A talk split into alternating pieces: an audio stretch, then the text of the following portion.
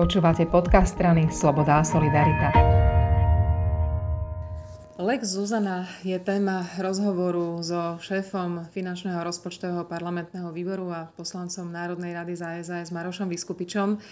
Lex Zuzana je zákon, ktorý vznikol vďaka očkovacej lotérii a vďaka zle nastaveným pravidlám v nej. Vy ste ho, Maroš, na výbore riešili. Začnime tým, ako a prečo sa k vám na výbor vôbec dostal. Eh, na výbor sa nám zákon dostal preto, pretože je to zákon finančný, eh, je to zmena eh, COVID zákona vo finančnej oblasti a možno je to zvláštne, ale aj lotérie a tieto veci patria pod rezort financií. Takže preto je výbor pre financie a rozpočet gestorským výborom aj pre túto novelu zákona. Ide o novelu zákona, ktorá vlastne vzniká pre úpravu jednej jedinej veci a to pre vyplatenie jednej platby jednému človeku v rámci jednej relácie.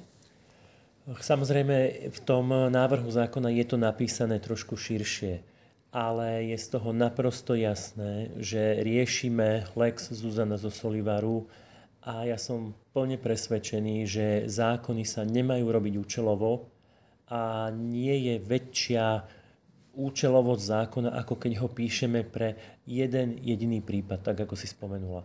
To je, myslím si, že za hranicou všetkej kvalitnej a rozumnej tvorby zákonov.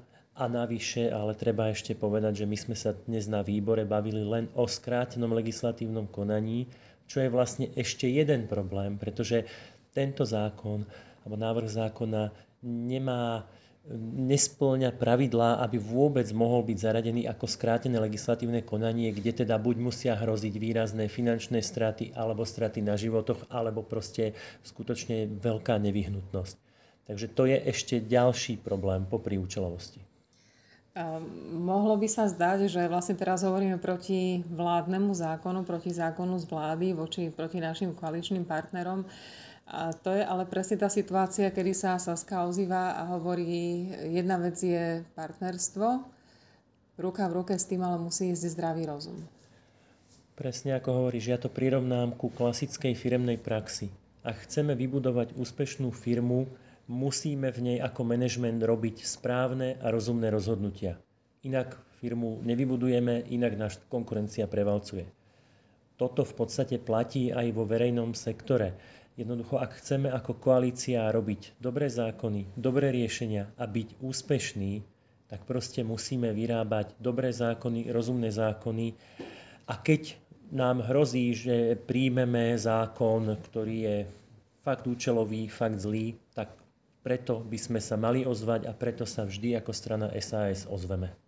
Lex Zuzana riešil vyplatenie eh, odmeny pani zo Solivaru, ktorá eh, aj zdvihla telefón, aj správne odpovedala. Žiaľ, to nestihla zavčasu. Eh, stalo sa to pred niekoľkými týždňami.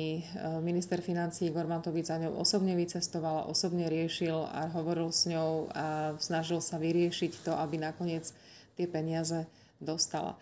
Finančný a rozpočtový výbor nedal tomuto zákonu zatiaľ zelenú, aký bude ďalší osud tohto zákona? V tomto momente po prerokovaní teda skráteného legislatívneho konania sme samozrejme hlasovali a uznesenie sme neprijali. Znamená to len toľko, že teda výbor, v tomto prípade teda gestorský výbor pre financie a rozpočet neodporúča Národnej rade, aby teda sa tomuto zákonu venovala v skrátenom legislatívnom konaní, ale reálne to neznamená nič, že samozrejme na rozhodnutí pléna, či teda bude odsúhlasené skrátené legislatívne konanie a následne teda potom samotné príjmanie zákona v prvom, druhom a treťom čítaní. Aké zaznievali argumenty, prečo takýto zákon nemá byť schválený, prečo poslanci nemajú schváliť túto platbu pani Zuzane? Môže sa nám zdať akokoľvek nespravodlivé, že teda pani Zuzana prišla o veľkú výhru, ale to neznamená a nezakladá, aby sme my vytvárali zákon, ktorý navyše by bol ešte retroaktívny, pretože by riešil prípad z minulosti. To je ešte teda popri účelovosti, že vyrobíme zákon pre jednu osobu a vyriešime problém, ktorý teda bol v minulosti. To všetko sú výhrady, vážne výhrady, pre ktoré nie je dobré takýto zákon prijať. treba jednoznačne povedať, že keď špeciálne ak sú teda lotérie a všetky takéto finančné hry, tam je vždy dôležité, aby boli nastavené pravidlá, aby eh, vôbec aj celý ten priebeh relácie bol najprv dopredu odskúšaný so všetkými týmito možnosťami. To, že má internetové vysielanie nejaké oneskorenie, nie je vec, ktorá sa nedala buď o nej vedieť, alebo teda nejakým testom zistiť. Čiže toto všetko sa malo stať dopredu, aby boli pravidlá naprosto jasné, naprosto nepriestrelné a naprosto spravodlivé ku všetkým a potom by sa samozrejme prípad ako pani Zuzana zo Solivaru nemohol stať.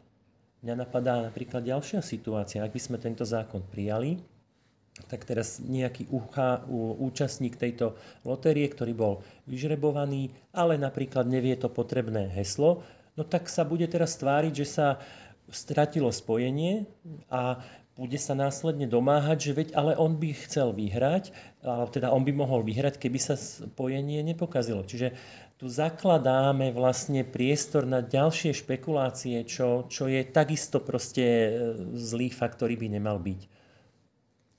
Pani Zuhana sa dá odškodniť alebo vyplatiť iným spôsobom, skrátka, a nie prijatím účelového zákona. To je pointa.